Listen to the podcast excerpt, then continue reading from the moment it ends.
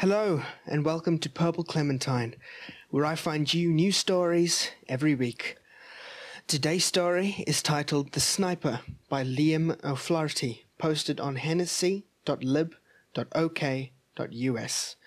Please enjoy. The long June twilight faded into the night. Dublin lay enveloped in darkness but for the dim light of the moon that shone through the fleecy clouds casting a pale light as of approaching dawn over the streets and the dark waters of the Liffey. Around the beleaguered four courts, the heavy guns roared. Here and there, through the city, machine guns and rifles broke the silence of the night, spasmodically, like dogs barking on lone farms. Republicans and Free Staters were waging civil war. On a rooftop near O'Connell Bridge, a Republican sniper lay watching. Beside him lay his rifle, and over his shoulders was slung a pair of field glasses. His face was the face of a student, thin and ascetic, but his eyes had the cold gleam of the fanatic. They were deep and thoughtful, the eyes of a man who's used to looking at death. He was eating a sandwich hungrily. He'd eaten nothing since morning. He'd been too excited to eat. He finished the sandwich and, taking a flask of whisky from his pocket, he took a short draught. Then he returned the flask to his pocket. He paused for a moment, considering whether he should risk a smoke. It was dangerous. The flash might be seen in the darkness, and there were enemies watching. He decided to take the risk. Placing the cigarette between his lips, he struck the match, inhaled the smoke hurriedly, and put out the light. Almost immediately, a bullet flattened itself against the parapet of the roof. The sniper took another whiff and put out the cigarette. Then he swore softly and crawled away to the left. Cautiously, he raised himself and peered over the parapet. There was a flash, and a bullet whizzed over his head. He dropped immediately. He'd seen the flash. It came from the opposite side of the street. He rolled over the roof to a chimney stack in the rear and slowly drew himself up behind it until his eyes were level with the top of the parapet. There was nothing to be seen, just the dim outline of the opposite housetop against the blue sky. His enemy was under cover. Just then, an armored car came across the bridge and advanced slowly up the street. It stopped on the opposite side of the street, fifty yards ahead. The sniper could hear the dull panting of the motor. His heart beat faster. It was an enemy car. He wanted to fire, but he knew that it was useless. His bullets would never pierce the steel that covered the grey monster.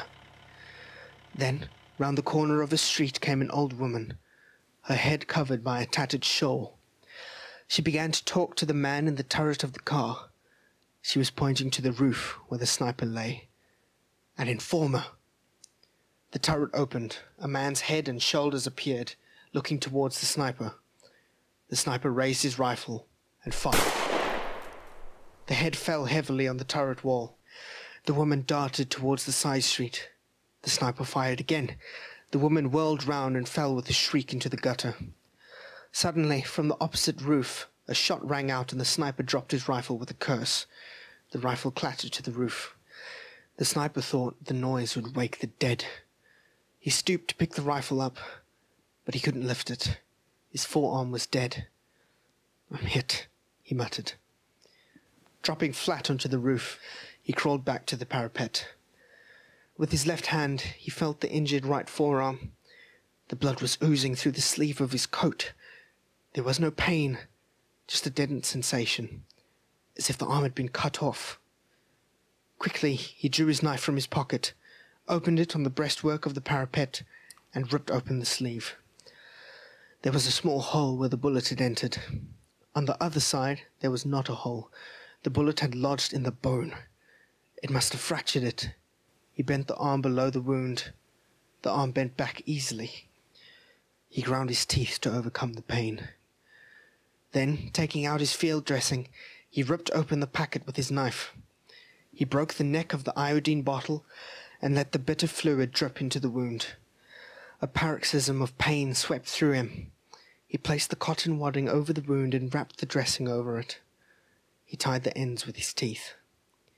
Then he lay still against the parapet and, closing his eyes, he made an effort of will to overcome the pain. In the street beneath, all was still. The armored car had retired speedily over the bridge, with the machine gunner's head hanging lifeless over the turret. The woman's corpse lay still in the gutter. The sniper lay for a long time, nursing his wounded arm and planning escape. Morning must not find him wounded on the roof. The enemy on the opposite roof covered his escape. He must kill that enemy, and he couldn't use his rifle. He had only a revolver to do it. Then he thought of a plan. Taking off his cap, he placed it over the muzzle of his rifle. Then he pushed the rifle slowly upward over the parapet until the cap was visible from the opposite side of the street. Almost immediately there was a report, and a bullet pierced the center of the cap. The sniper slanted the rifle forward. The cap clipped down into the street.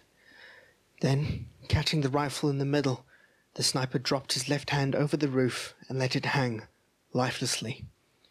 After a few moments, he let the rifle drop to the street. Then he sank to the roof, dragging his hand with him. Crawling quickly to his feet, he peered up at the corner of the roof. His ruse had succeeded.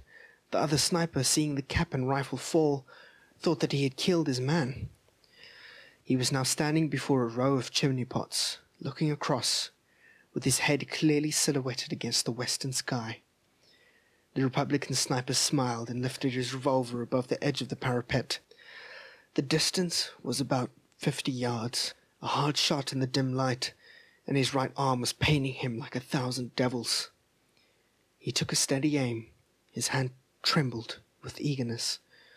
Pressing his lips together, he took a deep breath through his nostrils and fired. He was almost deafened with the report, and his arm shook with the recoil. Then, when the smoke cleared, he peered across and uttered a cry of joy. His enemy had been hit.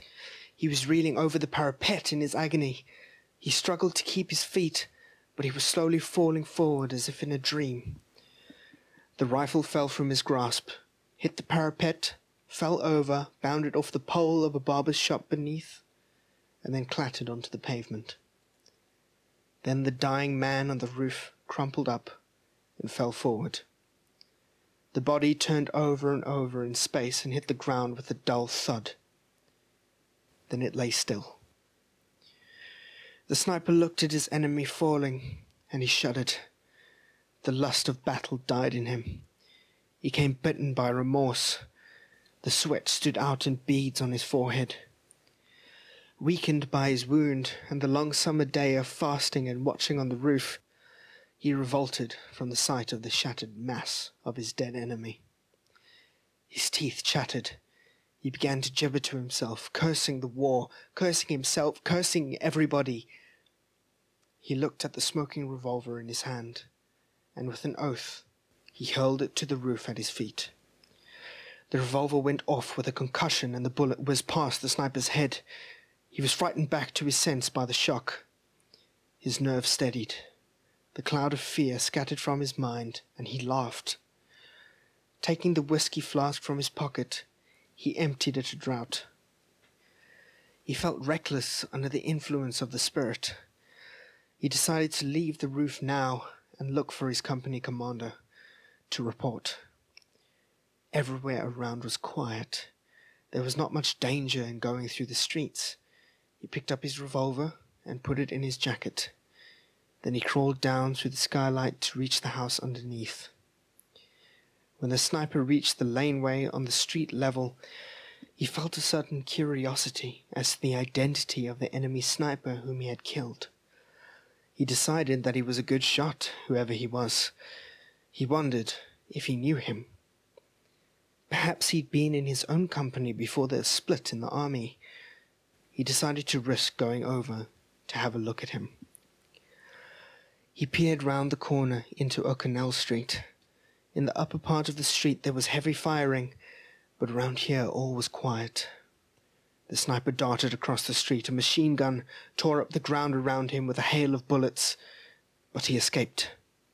He threw himself face downward beside the corpse. The machine gun stopped. Then the sniper turned over the dead body and looked into his brother's face.